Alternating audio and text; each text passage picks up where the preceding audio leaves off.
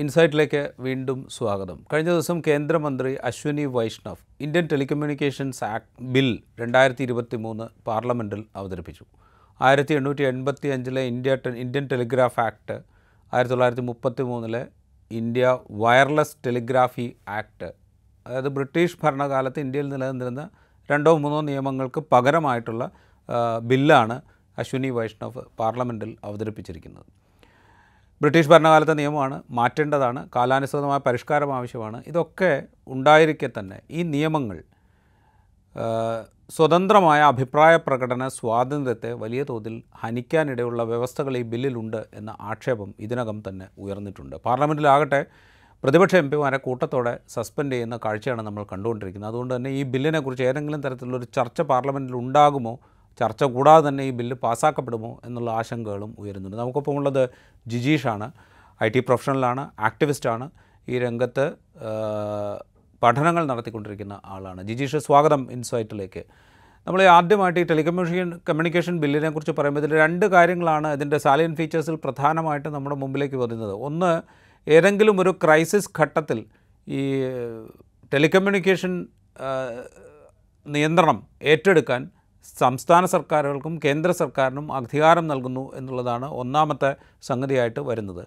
രണ്ടാമത്തേത് ഈ ഇതിൽ ഓൺലൈൻ പ്ലാറ്റ്ഫോമുകളിൽ ഇടപെടുന്ന ആളുകളുടെ ബയോമെട്രിക് രേഖകൾ ബയോ ബയോമെട്രിക് ഐഡന്റിഫിക്കേഷൻ സ്വീകരിച്ചുകൊണ്ട് അവരെ കൃത്യമായി ആരാണിത് ഉപയോഗിക്കുന്നത് എന്ന് രേഖപ്പെടുത്താൻ പാകത്തിലേക്ക് കാര്യങ്ങൾ നിശ്ചയിക്കാൻ. അല്ലെങ്കിൽ കെ വൈ സി എന്ന് പറയുന്ന നോ യുവർ കസ്റ്റമർ എന്ന് പറയുന്ന സംഗതി കുറെ കൂടെ ഹാർഡ് ആൻഡ് ഫാസ്റ്റായിട്ട് നടപ്പാക്കാൻ സർവീസ് പ്രൊവൈഡേഴ്സിനെ നിർബന്ധിക്കാൻ ഈ ബില്ലിൽ വ്യവസ്ഥയുണ്ട് എന്ന് പറയുന്നു. എന്താണ് ഈ ബില്ലിനെക്കുറിച്ച് പ്രാഥമികമായി ഇതിന്റെ വ്യവസ്ഥകൾ കാണുമ്പോൾ ജിജീഷിന് തോന്നുന്നത്? എനിക്ക് തോന്നുന്നത് ഇത് ടെലികമ്മ്യൂണിക്കേഷൻസ് ബില്ല് ഒറ്റയ്ക്ക് കാണേണ്ട ഒരു സംഗതിയല്ല. ഇതിനോട് അനുബന്ധമായിട്ട് നമുക്ക് ബ്രോഡ്കാസ്റ്റ് ബില്ലുണ്ട്. ഡാറ്റ പ്രൊട്ടക്ഷൻ ആക്ട് ഉണ്ട്. പിന്നെ ഐ ടി ഇന്റർമീഡിയറി റൂൾസ് ഉണ്ട്. I T act information technology ആക്ടിന്റെ section seventy നയനിന് കീഴിൽ കൊണ്ടുവന്നിട്ടുള്ള ഐ ടി റൂൾസ് ഉണ്ട്. ഇതെല്ലാം ചേർത്ത് വെച്ചുകൊണ്ട് പരിശോധിക്കുമ്പോൾ വളരെ ഡിസ്റ്റർബിംഗ് ആയിട്ടുള്ള ഒരു ട്രെൻഡ് നമുക്ക് അറിയാം ഈ ഡാറ്റ പ്രൊട്ടക്ഷൻ ആക്ടിന്റെ മറവിൽ ഐ നമ്മുടെ ആർ ടി ഐ ആക്ടിനെ ദുർബലപ്പെടുത്തുന്ന ചില വകുപ്പുകൾ കൂടി ചേർക്കുകയുണ്ടായി. ഇതിനെല്ലാം പിന്നിൽ കൃത്യമായിട്ടുള്ള ഒരു ഒരു പൊളിറ്റിക്കൽ അജണ്ടയുണ്ട് പൊളിറ്റിക്കൽ അജണ്ട എന്ന് പറയുമ്പോൾ ഒരു കക്ഷി രാഷ്ട്രീയത്തിന്റെ അജണ്ട മാത്രമല്ല ഞാൻ ഉദ്ദേശിക്കുന്നത്. ഒരു ജനാധിപത്യ സംവിധാനത്തിന്റെ ഒരു തകർച്ചയ്ക്ക് വഴിവെക്കാവുന്ന തരത്തിലുള്ള അധികാര കേന്ദ്രീകരണത്തിന്റെ ഒരു സ്വഭാവം ഈ ബില്ലുകൾക്കെല്ലാം ഉണ്ട്. കാരണം നമ്മളൊരു ജനാധിപത്യ സംവിധാനത്തിനുള്ളിൽ ജനാധിപത്യം ശക്തിപ്പെടുന്നത് എപ്പോഴും ഗവൺമെന്റ് പൗരന്മാർക്ക് ട്രാൻസ്പെറന്റ് ആയിട്ടിരിക്കുന്ന ഒരു സാഹചര്യത്തിലാണ്. നമ്മുടെ ആർ ടി ഐ ആക്ട് വന്നപ്പോൾ ഉണ്ടായ ഏറ്റവും വലിയ ഒരു മുന്നേറ്റം അതായിരുന്നു. കാരണം നമ്മൾ തെരഞ്ഞെടുക്കപ്പെട്ട് നമ്മൾ തെരഞ്ഞെടുത്ത് വിടുന്ന ജനപ്രതിനിധികൾ അവരുടെ അവരുടെ അവരുടെ ആശയങ്ങൾ നിറവേറ്റുന്ന എക്സിക്യൂട്ടീവ് എന്താണ് ചെയ്യുന്നത് എന്ന് നമ്മൾ അറിയുന്നതിനുള്ള ഒരു സാഹചര്യം ഇവരുടെ ഫയലുകളിൽ എന്താണ്? ഈ ഫയൽ നോട്ടിങ്സിൽ ഉള്ളത് എന്താണ്? ഇവരുടെ ഡിസിഷൻ മേക്കിംഗ് എങ്ങനെയാണ്? ഇങ്ങനെയുള്ള സംഗതികളെല്ലാം സാധാരണ ജനങ്ങൾക്ക് ട്രാൻസ്പെറന്റ് ആകുന്ന ഒരു സിറ്റുവേഷൻ വന്നു. അത് ജനാധിപത്യത്തിന് എപ്പോഴും ഗുണകരമായ ഒരു സംഗതിയാണ് അധികാരം ഉള്ളവന്റെ കയ്യിലാണ് മുഴുവൻ റിസോഴ്സസും മുഴുവൻ പവറും ഉള്ളത്.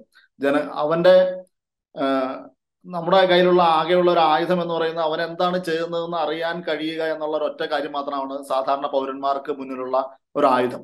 അപ്പൊ എത്രമാത്രം ഗവൺമെന്റ് ട്രാൻസ്പെറന്റ് ആകുമോ അത്രത്തോളം ജനാധിപത്യം ശക്തിപ്പെടുകയാണ് ഉണ്ടാവുക. അത് അത്രമാത്രം പൗരസമൂഹം ശക്തിപ്പെടും അത്രമാത്രം ജനാധിപത്യവും ശക്തിപ്പെടും. ഇവിടെ ഡിസ്റ്റർബിംഗ് ആയിട്ടുള്ള ട്രെൻഡ് എന്ന് ഞാൻ പറഞ്ഞു നേരെ തിരിച്ചൊരു സംഗതി സംഭവിക്കുക. ഗവൺമെന്റ് ട്രാൻസ്പെറന്റ് ആയിരുന്ന ആ ട്രാൻസ്പെറൻസി കുറഞ്ഞു കുറഞ്ഞു കുറഞ്ഞു വരികയും ആർ ടി ആക്ട് നമുക്കറിയാം പലപ്പോഴും വിവരാവകാശ നിയമപ്രകാരം ചോദിക്കുന്ന ചോദ്യങ്ങൾക്ക് ഉത്തരം ലഭിക്കാതെ പോകുന്നു. ഇപ്പോൾ അവസാനമായി ഡാറ്റ പ്രൊട്ടക്ഷൻ ആക്ടിന്റെ മറവിൽ വിവരാവകാശ നിയമത്തിലെ സെക്ഷൻ എ വൺ ജെയിൽ ഈ ആളുകളുടെ സ്വകാര്യമായ വിവരങ്ങൾ നൽകാൻ കഴിയില്ല എന്ന ഒരു സംഗതി കൂടി ചേർത്തുകൊണ്ട് ആർ ടി ആക്ടിലുണ്ടായിരുന്ന ഈ പബ്ലിക് ഇൻട്രസ്റ്റ് എന്ന് പറയുന്ന ഒരു സംഗതി ഉണ്ടായിരുന്നു. പബ്ലിക് ഇൻട്രസ്റ്റിനായിരുന്നു അവിടെ പ്രാമുഖ്യം ഉണ്ടായിരുന്നത്. പബ്ലിക് ഇൻട്രസ്റ്റിന് ആണ് പ്രാമുഖ്യം ലഭിക്കുന്ന സന്ദർഭങ്ങളിൽ ഈ സ്വകാര്യ സ്വകാര്യതയ്ക്ക് അപ്പുറം പബ്ലിക് ഇൻട്രസ്റ്റിന് പ്രാധാന്യം ലഭിക്കുമായിരുന്നു. ആ ഒരു സംഗതി ഒഴിവാക്കിക്കൊണ്ട് ആർ ടി ആക്ടിനെ ദുർബലപ്പെടുന്ന ഒരു നടപടി അവിടെ ഉണ്ടാകുന്നു അപ്പോൾ ജനങ്ങൾ ജനങ്ങൾക്ക് ഗവൺമെന്റ് ട്രാൻസ്പെറന്റ് അല്ലാതാവുന്നതിനൊപ്പം നേരെ തിരിച്ച് ജനങ്ങളെ എല്ലാ രീതിയിലും സർവൈലൻസ് നടത്താൻ കഴിയുന്ന ജനങ്ങളെ ജനങ്ങളെ പരമാവധി ഗവൺമെന്റിന് ട്രാൻസ്പെറന്റ് ആക്കാൻ സാധിക്കുന്ന എല്ലാ പരിഷ്കാരങ്ങളും ഇപ്പൊ ടെലികമ്മ്യൂണിക്കേഷൻ ബില്ലിന്റെ ഭാഗമായിട്ടും ഡാറ്റ പ്രൊട്ടക്ഷൻ ആക്ടിന്റെ ഭാഗമായിട്ടും ആധാർ സ്കീമിന്റെ ഭാഗമായിട്ടും അതുപോലെ ബ്രോഡ്കാസ്റ്റ് ഇതിന്റെ ഭാഗമായിട്ടും എല്ലാ രീതിയിലും ജനങ്ങൾ കൂടുതൽ ഗവൺമെന്റ് സുതാര്യമാകുകയും ജന ഗവൺമെന്റ് ജനങ്ങൾക്ക് അതാര്യമാവുകയും ചെയ്യുന്ന രീതിയിൽ ജനാധിപത്യത്തെ ദുർബലപ്പെടുത്തുന്ന ഒരു വിശാലമായ ഒരു രാഷ്ട്രീയ പശ്ച ഒരു രാഷ്ട്രീയ ദർശനത്തിന്റെ ഭാഗമായിട്ടാണ് ഈ പറയുന്ന ബില്ലുകളെല്ലാം ഒന്നിനു പുറകെ ഒന്നൊന്നായി വരുന്നത് അത് യാദർച്ഛികമായിട്ട് വരുന്നതല്ല. ഇതിന് കൃത്യമായ ഒരു അധികാര കേന്ദ്രീകരണത്തിന്റെ ഏകാധിപത്യപരമായ ഭരണകൂടത്തിന്റെ മുന്നേറ്റത്തിന്റെ ഒരു രാഷ്ട്രീയ പദ്ധതിയുടെ ഭാഗമായി വരുന്നതാണ്. റൈറ്റ് നമ്മളിപ്പോൾ ഈ ഈ ഒറ്റ ബില്ലായിട്ട് മാത്രമല്ല ഇതിനെ കാണേണ്ടത്. നേരത്തെ സൂചിപ്പിച്ച ഡാറ്റ പ്രൊട്ടക്ഷൻ ബില്ലിലെ വ്യവസ്ഥകൾ ടെലികമ്മ്യൂണിക്കേഷൻ ബില്ലിലെ വ്യവസ്ഥകൾ ബ്രോഡ്കാസ്റ്റ് ബ്രോഡ്കാസ്റ്റേഴ്സിനെ നിയന്ത്രിക്കാൻ കൊണ്ടുവരുന്ന അല്ലെങ്കിൽ അതിനെ റെഗുലേറ്റ് ചെയ്യാൻ കൊണ്ടുവരുന്ന നിയമത്തിലെ വ്യവസ്ഥകൾ ഇതെല്ലാം കൂടെ ചേർന്നുകൊണ്ട് എന്താണോ ഒരു കേന്ദ്രീകൃത ഭരണകൂടം ആഗ്രഹിക്കുന്നത് ഏത് വിധത്തിലാണോ സർവൈലൻസ് ഏർപ്പെടുത്താൻ ഉദ്ദേശിക്കുന്നത് ഏതൊക്കെ വിധത്തിലാണ് നിരീക്ഷണങ്ങൾ ശക്തിപ്പെടുത്താൻ ഉദ്ദേശിക്കുന്നത് അതിനൊക്കെ പാകത്തിലേക്കുള്ളൊരു ഒരു അറ്റ്മോസ്ഫിയർ ക്രിയേറ്റ് ചെയ്യുകയാണ് ഇപ്പോൾ സംഭവിച്ചുകൊണ്ടിരിക്കുന്നത്. അതെ തീർച്ചയായിട്ടും. അങ്ങനെ തന്നെയാണ്. കാരണം നമ്മൾ ഈ ടെലികമ്മ്യൂണിക്കേഷൻസ് ബില്ല് എടുത്താൽ അതിൽ ആ, പ്രധാനമായിട്ടും നമ്മൾ നിലവിലുണ്ടായിരുന്ന ലൈസൻസിങ് സിസ്റ്റം ഇല്ലാതാക്കുകയാണ് എന്ന് ഗവൺമെന്റ് അവകാശപ്പെടുമ്പോഴും പകരം ഒരു ഓതറൈസേഷൻ സംവിധാനം കൊണ്ടുവരികയാണ്. ഈ ഓതറൈസേഷൻ സംവിധാനം കൊണ്ടുവരുമ്പോൾ ഏകദേശം ഒരു ഇന്റർനെറ്റിന്റെ മേഖലയിലും ടെലികമ്മ്യൂണിക്കേഷൻ മേഖലയിലും ഏത് തരത്തിലുള്ള സംരംഭം ആരംഭിക്കുന്നതിന് ഇപ്പൊ നിസ്സാരം ഒരു മെസ്സേജിങ് ആപ്പ് പുതിയൊരു ഇമെയിൽ സർവീസ് ആരംഭിക്കുന്നതിന് അല്ലെങ്കിൽ ഒരു മെസ്സേജിംഗ് ആപ്പ് കൊണ്ടുവരുന്നതിനെല്ലാം ഗവൺമെന്റിന്റെ ഓതറൈസേഷൻ വേണം വേണ്ടി വരുമെന്ന രീതിയിലേക്ക് ഇത് മാറുകയാണ്. കാരണം ആദ്യം ഈ ടെലികമ്മ്യൂണിക്കേഷൻ ബില്ലിന്റെ ഡ്രാഫ്റ്റ് വന്നപ്പോൾ അതിന്റെ അകത്ത് സ്വാഭാവിക ഈ ഇന്റർനെറ്റുമായിട്ട് ബന്ധപ്പെട്ടുള്ള മെസ്സേജിങ് ആപ്ലിക്കേഷൻസ് വാട്സപ്പ് ടെലിഗ്രാം പോലുള്ള ആപ്ലിക്കേഷൻസ് എല്ലാം ഇതിൽ ഉൾപ്പെടുത്തിയിരുന്നു. ഒ ടി ടി പ്ലാറ്റ്ഫോമുകളെല്ലാം ഉൾപ്പെടുത്തിയിരുന്നു. പിന്നീട് ഈ ബില്ലിന്റെ ടെക്സ്റ്റിൽ നിന്ന് ഇതെല്ലാം പുതിയ ബില്ല് വന്നപ്പോൾ ബില്ലിന്റെ ടെക്സ്റ്റിൽ നിന്നെല്ലാം മാറുകയും പല പത്രങ്ങളും ഇത്തരം സംഗതികളെ പുതിയ ബില്ലിൽ നിന്ന് ഒഴിവാക്കിയിട്ടുണ്ട് എന്ന് വാർത്ത കൊടുക്കുകയും ചെയ്തുവെങ്കിലും ഈ ബില്ലിന്റെ ഡെഫിനീഷൻസ് നോക്കുന്ന ഘട്ടത്തിലാണ് ഇതിന്റെ ഒരു ഇതിന്റെ ഇതിന്റെ പിന്നിലുള്ള ഒരു ചതി നമുക്ക് മനസ്സിലാവും ടെലികമ്മ്യൂണിക്കേഷൻ ബില്ലിന്റെ ഡെഫിനേഷൻസ് കൊടുത്തിരിക്കുന്ന ഭാഗത്ത് ഇവർ മെസ്സേജിന് മെസ്സേജിന് കൊടുത്തിരിക്കുന്ന definition message means any sign signal writing text image sound video data stream intelligence or information send through telecommunications എന്ന് വെച്ചാൽ അത് നമ്മൾ എഴു എഴുത്തിലൂടെയോ അല്ലെങ്കിൽ വീഡിയോയിലൂടെയോ ശബ്ദത്തിലൂടെയോ നൽകുന്ന എന്ത് ചിഹ്നത്തിലൂടെയോ നൽകുന്ന എന്ത് സന്ദേശവും ഈ മെസ്സേജ് എന്ന് പറയുന്ന സംഗതിയുടെ ഡെഫിനേഷന്റെ കീഴിൽ വരികയാണ്. ടെലികമ്മ്യൂണിക്കേഷന്റെ ഡെഫിനേഷൻ കൊടുത്തിരിക്കുന്നത് എങ്ങനെയാണ്? Telecommunication means transmission emission or reception of any messages by wire, radio, optical, or other electromagnetic system, whether or not such messages have been subjected to rearrangement, computation, or other processes by any means in the course of their transmission, emission, reception. അതായത് ഏത് തരത്തിലുള്ള കമ്മ്യൂണിക്കേഷനും ഈ telecommunication എന്ന് പറയുന്ന ഡെഫിനേഷന് കീഴിൽ വരുന്നു അപ്പൊ നമ്മൾ ആദ്യം പല ഗവൺമെന്റ് പലപ്പോഴും പല പത്രങ്ങളിലും ഒക്കെ അവകാശപ്പെടുന്നത് പോലെ ഇന്റർനെറ്റിനെ ഉൾപ്പെടു ഒഴിവാക്കിക്കൊണ്ടുള്ള ഒരു ബില്ലല്ല ഈ ടെലികമ്മ്യൂണിക്കേഷൻ ബില്ലിന്റെ രൂപത്തിൽ നമുക്ക് മുന്നിൽ അവതരിപ്പിക്കപ്പെട്ടിട്ടുള്ള ഏത് തരത്തിലുള്ള മെസ്സേജ് ട്രാൻസ്മിഷനും ഈ ബില്ലിന്റെ ഡെഫിനേഷന് കീഴിൽ വരും എന്നുള്ളതുകൊണ്ട് തന്നെ എല്ലാ തരത്തിലുള്ള മെസ്സേജിങ് ആപ്ലിക്കേഷൻസും നിയന്ത്രിക്കപ്പെടുന്ന ഒരു സാഹചര്യം ഈ ടെലികമ്മ്യൂണിക്കേഷൻ ബില്ലിന്റെ പിന്നിൽ നിന്നുകൊണ്ട് തന്നെ വരുന്ന ഒരു സാഹചര്യമുണ്ട്. അതാണ് ഞാൻ ആദ്യം പറഞ്ഞ ഒരു ഒരു ഇമെയിൽ സർവീസ് തുടങ്ങണമെങ്കിൽ അല്ലെങ്കിൽ ഒരു മെസ്സേജിങ് ആപ്പ് പുതുതായിട്ട് തുടങ്ങണമെങ്കിൽ ഗവൺമെന്റിന്റെ ഓതറൈസേഷൻ ഓതറൈസേഷൻ വേണ്ടെന്ന് വരും മാത്രമല്ല ഇപ്പൊ നമ്മുടെ ഗൂഗിൾ പേ പോലെയുള്ള ആപ്ലിക്കേഷൻസ് ഉണ്ട്. ഇത് നമ്മൾ പണം കൈമാറുന്നതിന് വേണ്ടി മാത്രമല്ല വേണമെങ്കിൽ മെസ്സേജ് അയക്കാൻ ഇത് ഉപയോഗിക്കാം. അത്തരം ആപ്ലിക്കേഷൻസും ഈ ബില്ലിന്റെ പവ്യൂവിന് കീഴിൽ ഈ ഡെഫിനേഷൻസ് വെച്ച് വരാം. അതുപോലെ ഒരു ആപ്ലിക്കേഷൻ തുടങ്ങണമെങ്കിൽ തീർച്ചയായിട്ടും ഗവൺമെന്റ് ഓതറൈസേഷൻ വേണം എന്നൊരു സാഹചര്യം ഉണ്ട് ഇപ്പോൾ ഓൾറെഡി പേ ടിഎമ്മുമായിട്ട് ബന്ധപ്പെട്ട് എയർടെലിന്റെ ഒരു പരാതി കിടക്കുകയാണ്. ഈ പേടിഎം ഒരു മെസ്സേജിങ് ആപ്പും കൂടിയാണ്. അപ്പൊ ആ തരത്തിലുള്ള നിയന്ത്രണം അതിന് കൊണ്ടുവരണം എന്നുള്ള രീതി അതോടൊപ്പം വന്നിട്ടുള്ള രണ്ടാമത്തെ കാര്യം ഈ ബയോമെട്രിക് ഒതന്റിക്കേഷന്റെയാണ് ഈ ബയോമെട്രിക് ഒതന്റിക്കേഷൻ ഞാൻ ആദ്യം പറഞ്ഞ പോലെ ഈ ബില്ലിൽ മാത്രമല്ല ഡേറ്റ പ്രൊട്ടക്ഷൻ ആക്ടിന്റെ മറവിലും ബയോമെട്രിക് ഒതന്റിക്കേഷൻ നിർബന്ധമാക്കുന്നതിനുള്ള ചില വകുപ്പുകൾ ഉൾപ്പെടുത്തിയിട്ടുണ്ടായിരുന്നു. ഇപ്പോൾ ടെലികമ്മ്യൂണിക്കേഷൻ ബില്ല് വന്നപ്പോഴും അതിലും ഈ ബയോമെട്രിക് ഒതന്റിക്കേഷൻ നിർബന്ധമാക്കുന്ന ഒരു സാഹചര്യമുണ്ട്. അത് ദൗർഭാഗ്യവശാൽ നമ്മുടെ ഒരു രാഷ്ട്രീയ രാഷ്ട്രീയ മണ്ഡലത്തിൽ ഇതിന്റെ ഒരു പ്രശ്നം മനസ്സിലാകുന്നില്ല ഒരു ഇന്റർനെറ്റിൽ ഓൺലൈൻ പ്ലാറ്റ്ഫോമിൽ ഒരാൾക്ക് ഒരു സ്യൂഡോണിമസ് ആയിട്ടോ അനോണിമസ് ആയിട്ടോ നിലനിൽക്കാനുള്ള ഒരു അവകാശം ഒരു സ്വതന്ത്ര ജനാധിപത്യ പ്രവർത്തനത്തിന്റെ ഭാഗമാണ് അത് രാഷ്ട്രീയ പ്രവർത്തനത്തിന്റെ കൂടി ഭാഗമാണ് എന്ന് മനസ്സിലാക്കാൻ നമ്മുടെ പ്രതിപക്ഷത്തിനും കഴിഞ്ഞിട്ടുള്ള കാരണം ഈ പാർലമെന്ററി സ്റ്റാൻഡിംഗ് കമ്മിറ്റി എനിക്ക് തോന്നുന്നത് കോൺഗ്രസിന്റെ പ്രതിനിധി ആയിട്ടുള്ള മനോജ് തിവാരി ഉൾപ്പെടെ ഈ സോഷ്യൽ മീഡിയ അക്കൗണ്ടുകൾക്ക് ബയോമെട്രിക് ഒതന്റിക്കേഷൻ നിർബന്ധമാണ് എന്ന് ഡിസൻ ആക്കണമെന്ന് ഡിസൻ നോട്ട് എഴുതിയിട്ടുണ്ടെന്നാണ് ഞാൻ മനസ്സിലാക്കുന്നത്. അപ്പൊ ഒരു പൊളിറ്റിക്കൽ മൊബിലൈസേഷൻ ഈ പൗരാവകാശങ്ങൾക്കും സ്വകാര്യതയ്ക്കും വേണ്ടി രാജ്യത്ത് സാധ്യമാകുന്നില്ല എന്നത് ഒരു ദൗർഭാഗ്യകരമായ ഒരു അവസ്ഥയാണ്. അത് ഗവൺമെന്റിന് ഒരു അവസരമായി വന്നു ചേരുകയും ഉണ്ട് എന്നാണ് അതിന്റെ ഒരു പ്രശ്നം.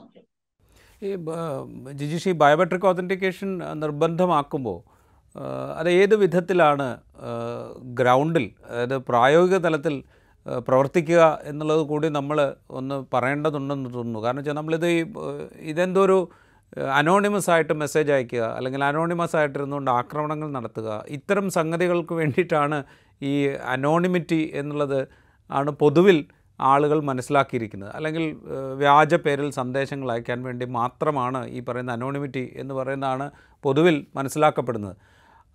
സൈബർ അറ്റാക്കുകൾ ഇതൊക്കെയാണ് അതിന്റെ ഫലം എന്നുള്ള രീതിയിലാണ് വ്യവഹരിക്കപ്പെടാറ്. അതുകൊണ്ടാണ് ഞാൻ ചോദിക്കുന്നത് ഈ ബയോമെട്രിക് ഓത്തന്റിഫിക്കേഷൻ അത് നിർബന്ധമാക്കുന്നതിന്റെ അപകടം അത് എത്രത്തോളം വലുതാണ്? അത് വളരെ ലളിതമായ ഒരു ഉദാഹരണം പറഞ്ഞാൽ ഇത് അതിന്റെ അപകടമല്ല ഇതിന്റെ ചില പ്രായോഗിക പ്രശ്നങ്ങൾ ഞാൻ പറയാം. ഈ നിയമത്തിൽ നിയമം അനുസരിച്ച് വളരെ ബ്രോഡ് ആയിട്ടുള്ള ഡെഫിനിഷൻസ് ആണ്. ഇന്റർനെറ്റിലെ എന്ത് പ്രവൃത്തി ചെയ്യുന്നതിനും ഈ ബയോമെട്രിക് ഒതന്റിക്കേഷൻ വേണമെന്നൊരു സാഹചര്യം ആണ് വന്നു ചേരുക. അപ്പോ ഒരു കുട്ടിയാണെന്ന് വിചാരിക്കുക.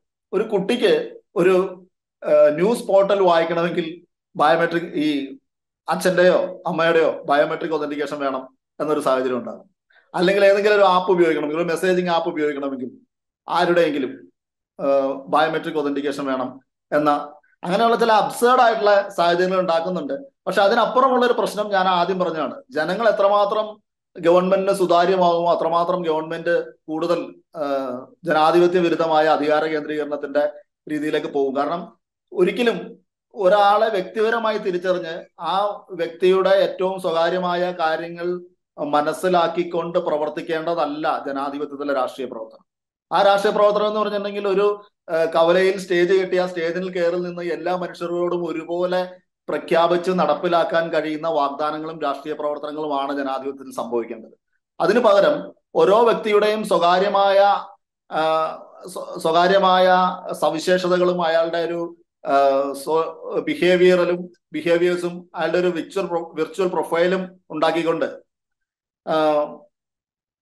വൈകാരികമായി അയാളെ ഏതൊക്കെ രീതിയിൽ സ്വാധീനിക്കാൻ കഴിയുന്നോ ആ രീതിയിലേക്ക് രാഷ്ട്രീയ പ്രചാരണങ്ങളും പ്രവർത്തനങ്ങളും മാറുന്ന ഒരു സാഹചര്യം ഇപ്പോൾ കേംബ്രിഡ്ജ് അനലിറ്റിക്ക കേസിന്റെ കാര്യത്തിൽ ഫേസ്ബുക്കിൽ നിന്നുള്ള ഡാറ്റ എടുത്തുകൊണ്ട് അവർ ചെയ്യുന്ന എന്താണെന്ന് വെച്ചാൽ ഇപ്പോ ഒരു ഉദാഹരണത്തിന് വർഗീയതയോട് ആഭിമുഖ്യമുള്ള ഒരാളാണെന്ന് മനസ്സിലാക്കുക. ഏതെങ്കിലും ഒരു പ്രത്യേക മതത്തോട് താല്പര്യമുള്ള ആളാണെന്ന് മനസ്സിലാക്കുക.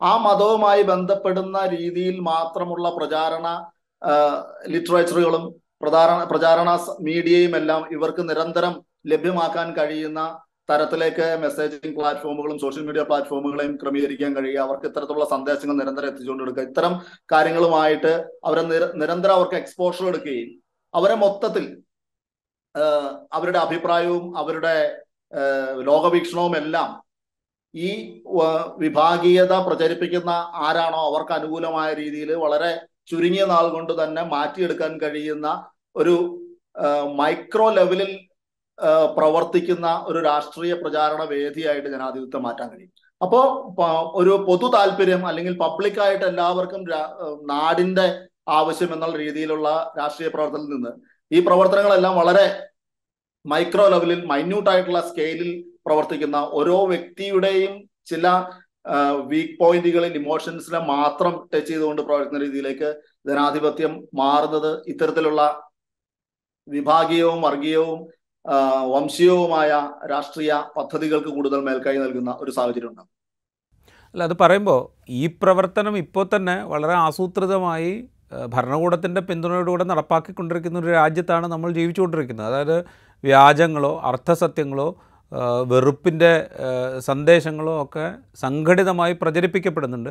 അത് ടാർജറ്റ് ചെയ്ത ഗ്രൂപ്പുകളിലേക്ക് എത്തിക്കുന്നുണ്ട്. അത് കുറേ കൂടെ ആസൂത്രിതമായി നടപ്പാക്കാൻ പാകത്തിലേക്കുള്ളൊരു സംവിധാനം ഉണ്ടാക്കാനാണ് ഒരുപക്ഷെ ഈ ഈ പല നിയമങ്ങളുടെ സംയോജനം സഹായിക്കുന്നത് ഭരണകൂടത്തെ. തീർച്ചയായിട്ടും ആസൂത്രിതമായി എന്ന് മാത്രമല്ല ഒരു ലാർജ് സ്കെയിലിൽ നടപ്പാക്കാൻ കഴിയുന്നുള്ളതാണ് നമുക്കത് വലിയ ഒരു വിഭാഗത്തെ ഒരുമിച്ച് ടാർഗറ്റ് ചെയ്യാൻ കഴിയും. പലപ്പോഴും നമുക്ക് ഗവൺമെന്റുകളെ വിമർശിക്കുന്ന പല പ്രൊഫൈലുകളും കാര്യങ്ങളും എല്ലാം എപ്പോഴും ഓപ്പൺ ആയിട്ട് ഇരിക്കണം എന്ന് നമുക്ക് പറയാൻ കഴിയില്ല. കാരണം അവിടെ എപ്പോഴും ഒരു ചില്ലിങ് എഫക്റ്റ് ഉണ്ടാവും. ഇവർ നേരിട്ട് ഇപ്പൊ എന്റെ ഞാൻ എന്റെ ഒരു ഒരു പ്രൊഫൈലിൽ നിന്ന് ഞാൻ നിരന്തരം ഗവൺമെന്റിന് അല്ലെങ്കിൽ അധികാരികൾക്ക് വിരുദ്ധമായ അവരെ വിമർശിക്കുന്ന തരത്തിലുള്ള പ്രചരണങ്ങൾ നടത്തുന്നുണ്ടെന്ന് കരുതുക. ആ ഒരു പ്രൊഫൈലിൽ നിന്നുകൊണ്ട് ചെയ്യുന്ന അത്ര ആത്മവിശ്വാസം സ്വന്തം ഐഡന്റിറ്റി വെളിപ്പെടുത്തിക്കൊണ്ടുള്ള ഒരു പ്രവർത്തനത്തിൽ ഉണ്ടാവില്ല. കാരണം ഏത് നിമിഷവും ഞാൻ ടാർഗറ്റ് ചെയ്യപ്പെടാം. നമ്മുടെ കയ്യിൽ ആകെയുള്ള ഒരു ശക്തി എന്ന് പറയുന്നത് ഈ അനോണിമിറ്റി മാത്രമാണ്. നമ്മളെ തേടിപ്പിടിക്കാനും നമ്മളെ നശിപ്പിക്കാനും നമ്മുടെ പ്രവർത്തനത്തെ ഇല്ലാതാക്കാനുള്ള എല്ലാ അധികാരവും റിസോഴ്സസും ഗവൺമെന്റിന്റെ കയ്യിലാണ്. അപ്പോൾ ഈ അധികാരത്തിന്റെ ബാലൻസ് എപ്പോഴും ടിൽറ്റ് ചെയ്തിരിക്കുന്നത് ഗവൺമെന്റിന്റെ വശത്തേക്കാണ്. പൗരന്റെ കയ്യിലുള്ള ഏക ആയുധം എന്ന് പറയുന്നത് ഗവൺമെന്റിനെ കുറിച്ച് നമുക്ക് അറിയാവുന്ന കാര്യങ്ങളും നമ്മുടെ അനോണിമിറ്റിയാണ് അത് നഷ്ടപ്പെട്ടു കഴിഞ്ഞാൽ എപ്പോഴും ഈ അധികാരം പരമാവധി അധികാരത്തിൽ ഈ ജനാധിപത്യത്തിന്റെ ബാലൻസ് എപ്പോഴും അധികാരത്തിൽ ഇരിക്കുന്ന ആളുകളിലേക്ക് പരമാവധി ടിൽറ്റ് ചെയ്യപ്പെടും എന്നുള്ളതാണ് അതിന്റെ പ്രശ്നം. ഇപ്പോഴത്തെ നിയമത്തിൽ പറഞ്ഞിരിക്കുന്നത് സർവൈലൻസിന് കൊടുത്തിരിക്കുന്ന ഒരു സൗകര്യം എന്ന് പറയുന്നത് ഒരു ഇൻസൈറ്റ്ഫുൾ ആയിട്ടുള്ള കണ്ടന്റ് ഉണ്ടാകാൻ സാധ്യതയുള്ള അവസരങ്ങളിൽ പോലും. ഒരു അക്രമം ഉണ്ടാകുന്നതോ അല്ലെങ്കിൽ അക്രമത്തിനെ ഇൻസൈറ്റ് ചെയ്യുന്ന കണ്ടന്റ് ഉണ്ടാകുന്ന അങ്ങനെ ഒരു സംഭവം ഉണ്ടാകുന്ന അവസരത്തിലല്ല. ഇൻസൈറ്റ്മെന്റ് ആയിട്ടുള്ള കണ്ടന്റ് ക്രിയേഷനുള്ള സാധ്യതയുള്ള സമയത്ത് തന്നെ ഈ സർവൈലൻസിന് ഉത്തരവിടാൻ ഗവൺമെന്റുകൾക്ക് അധികാരമുണ്ടെന്നാണ് ഈ ബില്ലിൽ വ്യവസ്ഥയിട്ടുള്ളത്. ആ അധികാരം കൊടുക്കുന്നത് വളരെ ലളിതമായിട്ടല്ല. ഇത് ഒരു ആളെ അല്ലെങ്കിൽ ഒരു ഒരു ഒരു ക്ലാസ് ഓഫ് ആളുകളെ. എന്താണ് ഈ ക്ലാസ് ഓഫ് ആളുകൾ എന്നുള്ളത് നമുക്ക് മനസ്സിലാവുന്നില്ല. ഒരാളെ സർവൈവ് ആളെ ഏതെങ്കിലും സംശയത്തിന്റെ അടിസ്ഥാനത്തിൽ വ്യക്തമായ തെളിവുകളുടെ അടിസ്ഥാനത്തിൽ അയാൾ അയാൾക്ക് മേൽ നിരീക്ഷണം ഏർപ്പെടുത്താൻ കഴിയും എന്നുള്ളത് നമുക്ക് മനസ്സിലാക്കാം. പക്ഷെ ഒരു ക്ലാസ് ഓഫ് പീപ്പിൾ എന്ന് പറഞ്ഞു കഴിഞ്ഞിട്ടുണ്ടെങ്കിൽ എന്താണ് നമ്മൾ അതുകൊണ്ട് അതുകൊണ്ട് അർത്ഥമാക്കുന്നത്? ഒരുപക്ഷെ ഇപ്പോ ഫേസ്ബുക്ക് ഉപയോഗിക്കുന്ന എല്ലാവരും ഒരു ക്ലാസ് ഓഫ് പീപ്പിൾ ആണ്. അല്ലെങ്കിൽ ഇരുപത്തഞ്ച് വയസ്സിൽ ഇരുപത്തഞ്ച് വയസ്സ് മുതൽ നാൽപ്പത് വയസ്സ് വരെ പ്രായമുള്ള എല്ലാവരും. അവരൊരു ക്ലാസ് ഓഫ് പീപ്പിൾ ആണ്. അപ്പോൾ ഏത് തരത്തിലുള്ള ക്ലാസ് ആണ് ഈ ഗവൺമെന്റ് ഈ നിയമത്തിൽ ഉദ്ദേശിക്കുന്നത് എന്ന് വ്യക്തമല്ല. അപ്പൊ അത്തരത്തിൽ വളരെ ബ്രോഡ് ആയിട്ടുള്ള അധികാരങ്ങൾ ഈ എൻഫോഴ്സ്മെന്റ് അധികാരികൾക്ക് നൽകുന്ന ഇത് ഒരു കോടതി ഉത്തരവിന്റെ അടിസ്ഥാനത്തിലല്ല. തീർച്ചയായും എക്സിക്യൂട്ടീവായി എടുക്കേണ്ട ഒരു തീരുമാനമാണെന്നും കൂടി നമ്മൾ വിചാരിക്കണം. അപ്പോൾ എന്ത് അപ്പോൾ പറയുന്ന ഈ സർവൈലൻസിന് ക്ലാസ് ഓഫ് പീപ്പിൾ അല്ലെങ്കിൽ ഒരു വ്യക്തി. അതുകൊണ്ട് മെസ്സേജും അതുപോലെ തന്നെയാണ്. ചില മെസ്സേജുകൾ മാത്രമല്ല ക്ലാസ് ഓഫ് മെസ്സേജസ് ഇത്തരത്തിലുള്ള വളരെ ബ്രോഡായിട്ടുള്ള അതിവിപുലമായ അധികാരങ്ങൾ ഗവൺമെന്റിന് നൽകുന്ന വകുപ്പുകളാണ് ഈ ബില്ലിൽ ഉൾക്കൊള്ളിച്ചിട്ടുള്ളതാണ് അതിന്റെ ഒരു ഭീതിതമായ വശം. ജിജീഷ് അതിൽ വേറൊരു കാര്യം കൂടി ഉണ്ട്. ഇപ്പോൾ ഈ ഇന്റർനെറ്റ് നിരോധിക്കുക എന്നുള്ളത് ഒരു ആയുധമായി ഉപയോഗിക്കപ്പെടുന്നത് നമ്മുടെ രാജ്യത്ത് നമ്മൾ പല ഘട്ടത്തിൽ കണ്ടിട്ടുണ്ട്. ഇപ്പോൾ ജമ്മു കാശ്മീരിൽ മണിപ്പൂരിൽ ഒക്കെ പല ഘട്ടങ്ങളിൽ നമ്മളിത് കണ്ടതാണ്. ഹരിയാനയിലൊക്കെ നമ്മളിത് കണ്ടതാണ്.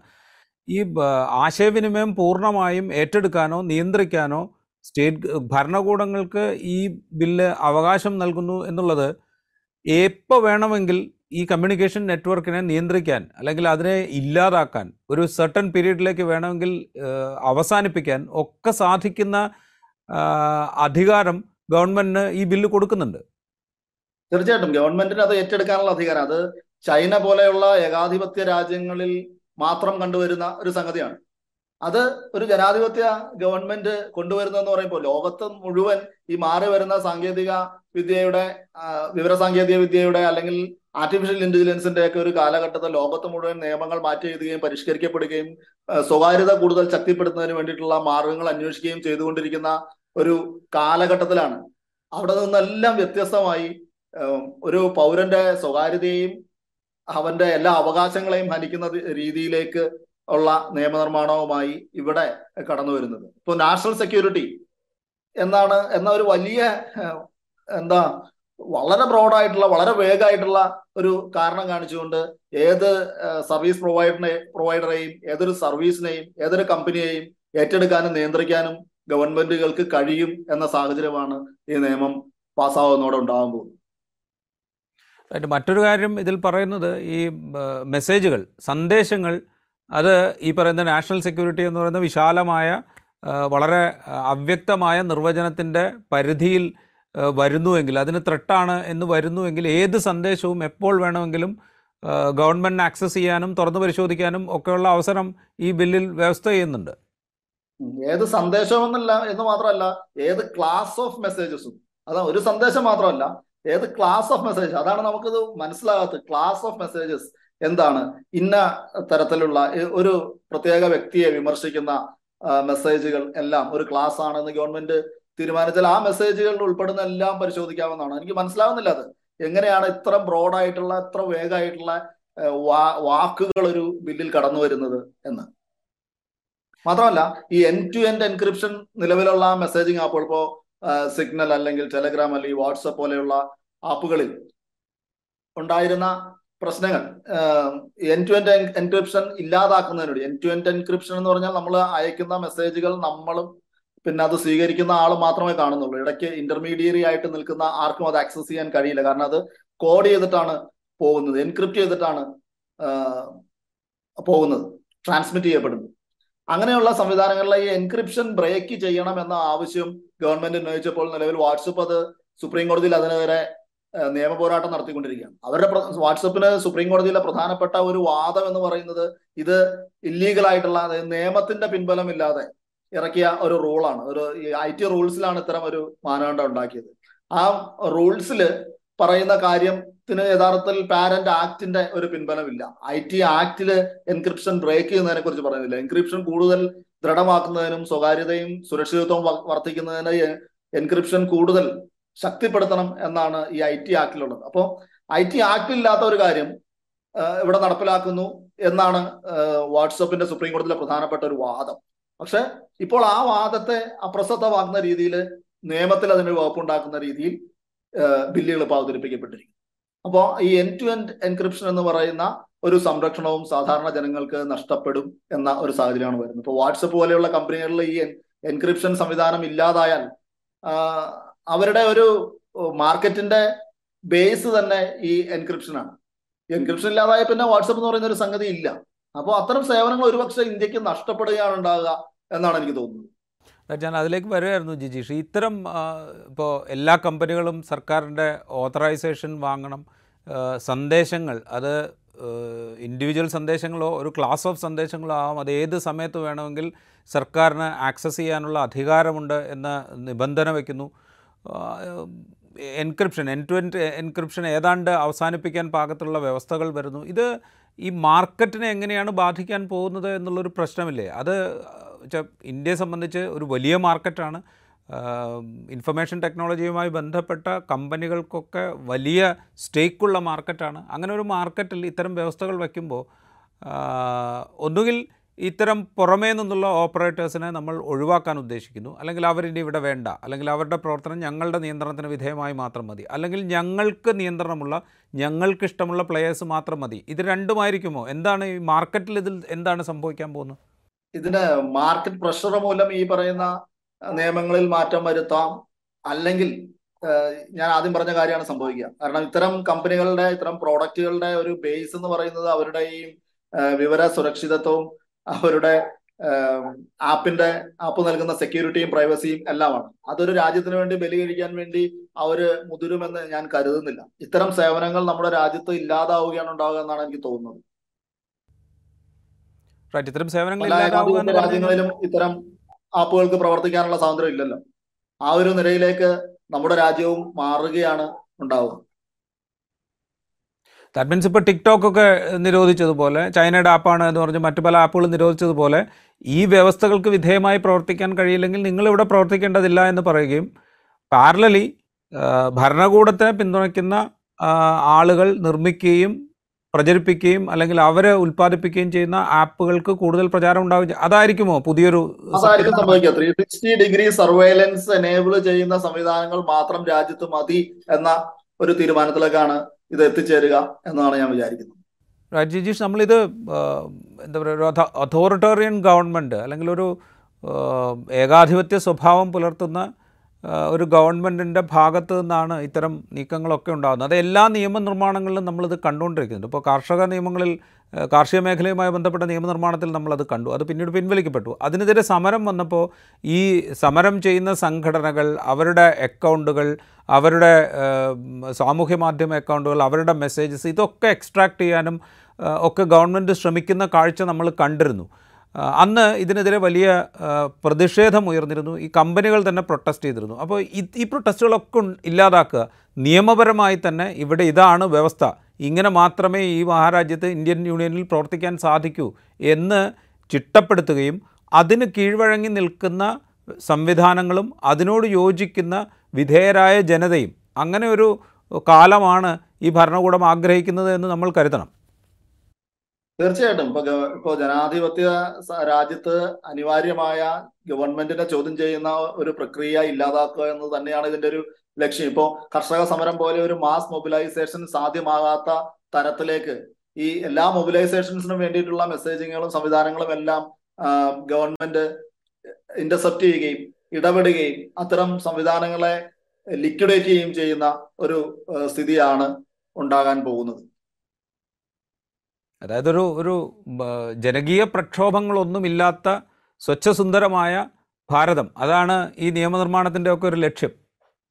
തീർച്ചയായിട്ടും. അത് തന്നെയാണ് ലക്ഷ്യം. അത് ഇപ്പൊ ഡാറ്റ പ്രൊട്ടക്ഷൻ ബില്ല് അവതരിപ്പിച്ച് ആക്ട് ആക്കി മാറ്റി അത് സുപ്രീം കോടതിയുടെ പട്ടുസ്വാമി കേസിലെ വളരെ സുപ്രധാനമായ സ്വകാര്യത ഒരു മൗലികാവകാശമാണെന്ന ചരിത്ര പ്രധാനമായ വിധിയുടെ അടിസ്ഥാനത്തിലാണ് ആ ബില്ല് കൊണ്ടുവരാൻ ഗവൺമെന്റ് നിർബന്ധിതമായത്. ആ ബില്ല് കൊണ്ടുവന്ന് കൊണ്ടുവന്നപ്പോൾ ഈ പട്ടുസ്വാമി ജഡ്ജ്മെന്റിൽ പറഞ്ഞതിൻ പറഞ്ഞ മുന്നോട്ട് വെച്ച എല്ലാ സ്വകാര്യതാ തത്വങ്ങൾക്കും എതിരായിട്ടുള്ള ഒരു ബില്ലാണ് അവതരിപ്പിക്കപ്പെട്ടത്. ഇപ്പോ ഒരു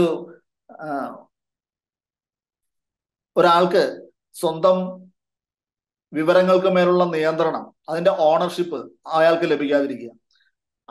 അയാൾ വിവരങ്ങൾ കൈമാറിയ ഏജൻസി. അത് ഗവൺമെന്റ് ഏജൻസി ആണെങ്കിൽ പൂർണമായിട്ടും ഈ ബില്ലിന്റെ പരിധിയിൽ നിന്ന് ഒഴിവാക്കാൻ ഗവൺമെന്റിന് കഴിയും. എന്ന് മാത്രമല്ല ഈ ബില്ലിന്റെ ക്ലോസ് സെവൻ പ്രകാരം ഗവൺമെന്റ് ഏജൻസികളെ മാത്രമല്ല സ്വകാര്യ കമ്പനികളെ പോലും ഈ ഡാറ്റ പ്രൊട്ടക്ഷൻ ആക്ടിന്റെ പരിധിയിൽ നിന്ന് ഒഴിവാക്കാനുള്ള അവകാശം ഗവൺമെന്റിന് നൽകിയിരിക്കുകയാണ്. ഏത് തരത്തിലും നമ്മുടെ ഡാറ്റ അവർക്ക് ഉപയോഗിക്കാൻ കഴിയുമെന്നുള്ള രീതി. ഇക്കാലത്ത് ഇക്കാലത്ത് കൊണ്ടുവന്ന ഒരു നിയമത്തെ പഴയ ഈ ഡാറ്റ പ്രൊട്ടക്ഷന്റെ പ്രാധാന്യം മനസ്സിലാക്കാത്ത പഴയ കാലത്തുണ്ടായിരുന്ന നിയമ സംവിധാനത്തെ കുറിച്ചുള്ള ഈ രണ്ടായിരത്തി ഇരുപത്തിരണ്ടിൽ കൊണ്ടുവന്ന ഒരു നിയമത്തിൽ ഇത്തരത്തിലുള്ള വൈഡ് ആയിട്ടുള്ള എക്സംഷൻസ് നൽകിയിട്ടുള്ള ഏക രാജ്യം ഇന്ത്യ ആയിരിക്കും അത് യൂസർ കൺസെന്റിന്റെ കാര്യത്തിലും ഈ പറയുന്ന പ്രശ്നമുണ്ട്. ഈ ഡാറ്റ പ്രോസസ്സിങ്ങിന്റെ കാര്യത്തിലും ഡാറ്റ സ്റ്റോറേജിന്റെ കാര്യത്തിലും എല്ലാം ഈ എക്സംഷൻസ് കൊടുത്തിട്ടുണ്ട്. അതുപോലെ തന്നെ നമുക്കൊരു പോസിറ്റീവ് ആയിട്ടുള്ള ഒബ്ലിഗേഷൻസ് സാധാരണ മനുഷ്യരുടെ മേൽ കൂടി കെട്ടിവെക്കുന്ന ഒരു നിയമം കൂടിയാണ് അതിന്റെ അത് നമ്മൾ ഒരു ഒരു ഡാറ്റ ഫിഡ്യൂഷറിക്ക് അതായത് നമ്മുടെ നിന്ന് വിവരം ആവശ്യപ്പെടുന്ന വ്യക്തി നമ്മുടെ വിവരം ശേഖരിക്കുന്ന ആളാണ് ഈ ഡാറ്റ ഫിഡ്യൂഷറി എന്ന് പറയുന്നത്. ഡാറ്റ ഫിഡ്യൂഷറിക്ക് നമ്മൾ കൊടുക്കുന്ന വിവരങ്ങൾ പൂർണമായും ഒഥന്റിക് ആയിരിക്കണം പൂർണമായും ശരിയായിരിക്കണം എന്ന നിബന്ധന നമ്മുടെ മേൽ ഈ ബില്ല് കെട്ടിവെക്കുന്നുണ്ട് അതായത് ഒരു സ്വകാര്യ കമ്പനിക്ക് ഒരു പക്ഷേ എന്തെങ്കിലും ആവശ്യത്തിന് നമ്മുടെ നിന്ന് വാങ്ങുന്ന ഡേറ്റ അല്ലെങ്കിൽ അവരുടെ മാർക്കറ്റിംഗ് ആവശ്യത്തിന് വേണ്ടി അവർ ശേഖരിക്കുന്ന ഡേറ്റ ആവശ്യപ്പെടുമ്പോൾ ശരിക്കുള്ള വിവരം നൽകാൻ ചിലപ്പോൾ ഒരുപക്ഷെ നമുക്ക് താല്പര്യമില്ലായിരിക്കും. നമ്മൾ അവരുടെ ഒരു മാർക്കറ്റിംഗ് ശൃംഖലയുടെ ഭാഗമാകാൻ ആഗ്രഹിക്കുന്നില്ല അങ്ങനെ പോലും കൊടുക്കാൻ കഴിയാത്ത രീതിയിൽ കൃത്യമായ വിവരം കൊടുത്തില്ലെങ്കിൽ നമ്മൾ ശിക്ഷിക്കപ്പെടുന്ന രീതിയിൽ നിയമത്തെ അവർക്ക് അനുകൂലമായി ടിൽറ്റ് ചെയ്തിട്ടുള്ള ഒരു സംവിധാനമാണ് ഡാറ്റ പ്രൊട്ടക്ഷൻ ആക്ടിന്റെ കീഴിൽ ഇവിടെ സംഭവിച്ചത്. ഇപ്പോൾ ടെലികമ്മ്യൂണിക്കേഷൻ ബില്ല് എടുത്താലും ബ്രോഡ്കാസ്റ്റിംഗ് ബില്ല് എടുത്താലും ഈ ഇന്റർമീഡിയറ്റ് റൂൾസ് എടുത്താലും ഏതാണ്? ഇന്റർമീഡിയറ്റ് റൂൾസിന്റെ ഭാഗമായിട്ട് ഒരു നമ്മൾ ഈ ഏകാധിപത്യത്തെ കുറിച്ചുള്ള നോവലുകളിലൊക്കെ പറയുന്നത് പോലെയുള്ള ഒരു മിനിസ്ട്രി ഓഫ് ട്രൂത്ത് ഇന്ത്യയിൽ നടപ്പിലാകാൻ പോകുന്നു എന്ന തരത്തിലാണ് സംഭവങ്ങൾ വരുന്നത്. അതായത് ഒരു വിവരം ഒരു വാർത്ത ശരിയാണോ തെറ്റാണോ എന്ന് ഗവൺമെന്റ് നിശ്ചയിക്കുന്ന തരത്തിലേക്ക് ഈ നിയമ സംവിധാനത്തിനെ മാറ്റാനുള്ള ശ്രമമാണ് intermediate guidelines and digital media ethics കോഡിന്റെ കീഴിൽ അതായത് ഐ ടി റൂൾസിന്റെ കീഴിൽ ഗവൺമെന്റ് ശ്രമിച്ചത്. അപ്പോൾ ഇതൊരു ഒറ്റപ്പെട്ട സംഭവമല്ല. ഈ കാലഘട്ടത്തിൽ ഉണ്ടാക്കി വരുന്ന നിയമങ്ങളുടെയും ചട്ടങ്ങളുടെയും എല്ലാം ഒരു പൊതു സ്വഭാവം ജനങ്ങളെ ഭരണകൂടത്തിന് സുതാര്യമാക്കുക പ്രൈവസിയിലേക്ക് അനാവശ്യമായി കടന്നു കയറുക ജനാധിപത്യത്തെ ദുർബലപ്പെടുത്തുന്ന തരത്തിലേക്കുള്ള പ്രവർത്തനങ്ങൾ വ്യാപകമാക്കിക്കൊണ്ടിരിക്കുക എന്നായിട്ട് എന്ന എന്ന തരത്തിലേക്ക് മാറുന്നു എന്ന് നാം മനസ്സിലാക്കേണ്ടിയിരിക്കുന്നു. ഇത് ഞാൻ ആദ്യമേ പറഞ്ഞതുപോലെ ജനാധിപത്യത്തെ അത്യന്തം അപകടകരമായ ഒരു തലത്തിലേക്ക് കൊണ്ടു കൊണ്ടുചെന്ന് എത്തിക്കുന്ന പ്രവർത്തനങ്ങളാണിത്. അതൊരു കേവല കക്ഷി രാഷ്ട്രീയ പ്രവർത്തനത്തിന്റെ ഭാഗമല്ല. മറിച്ച് പൗരനെ ഗവൺമെന്റിന് സുതാര്യമാക്കുകയും ഗവൺമെന്റ് കൂടുതൽ കൂടുതൽ പൗരന് അപ്രാപ്യവും അതാര്യവുമായി മാറിക്കൊണ്ടിരിക്കുകയും ചെയ്യുന്ന ഒരു ഏകാധിപത്യ തരത്തിലുള്ള അധികാര കേന്ദ്രീകരണത്തിന്റെ പൗരാവകാശ നിഷേധത്തിന്റെ തലത്തിലേക്ക് കാര്യങ്ങൾ കൊണ്ടുവന്ന് എത്തിക്കുന്ന സംഗതി കൂടിയാണ്. റൈറ്റ്. വളരെ നന്ദി ജിജേഷ് ഞങ്ങളോട് ഈ ഘട്ടത്തിൽ സംസാരിച്ചതിന് ടെലികമ്മ്യൂണിക്കേഷൻ ബില്ല് നമ്മൾ വളരെ പെട്ടെന്ന് വളരെ എളുപ്പത്തിൽ വായിച്ച് ഗ്രഹിക്കാൻ പാകത്തിലുള്ള ഒന്നല്ല എന്നുള്ളത് കൂടി കണക്കിലെടുത്ത് വേണം നമ്മളിതിനെ മനസ്സിലാക്കാൻ. അത് ഒറ്റയ്ക്കുള്ള ഒരു ബില്ലുമല്ല. ഇപ്പോൾ ഇവിടെ സൂചിപ്പിക്കപ്പെട്ടതുപോലെ തന്നെ പല നിയമ പല നിയമങ്ങൾ ഒരുമിച്ച് ചേർക്കുമ്പോൾ എങ്ങനെയാണ് അത് പൗരന്റെ അവകാശങ്ങളിലേക്ക് മേൽ മൗലികാവകാശങ്ങളിലേക്ക് മേലൊക്കെ കടന്നു കയറുന്നത് എന്ന് നമ്മൾ കാത്തിരുന്ന് കാണേണ്ടത് തന്നെയാണ്. അതിന് പാകത്തിലേക്കാണ് നമ്മളുടെ ഭരണകൂടം പ്രവർത്തിക്കൊണ്ടി പ്രവർത്തിച്ചുകൊണ്ടിരിക്കുന്നത്. ഇൻസൈറ്റിന്റെ ഈ എപ്പിസോഡ് പൂർണമാകുന്നു മറ്റൊരു എപ്പിസോഡുമായി വീണ്ടും കാണാം.